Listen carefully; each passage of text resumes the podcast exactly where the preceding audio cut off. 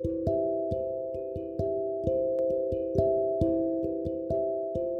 はようございます。お元気でしょうか？今日の聖書の時間となりました。今日の聖書の箇所は、詩編46編4節詩編46編4節でございます。お読みいたします。川がある。その豊かな流れは神の都を喜ばせる。糸高き方のおられる、その聖なるところを。この支援はマルチン・ルターの愛称支援としても有名です。彼は宗教改革の中で私たちには計り知れない大きな苦難や悩みがあったことだと思います。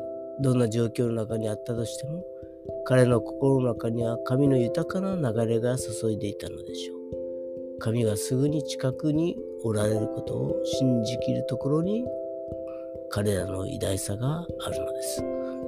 今日も主を信じきることができますように。それでは今日という一日が皆さんにとって良き一日でありますように。よッしーでした。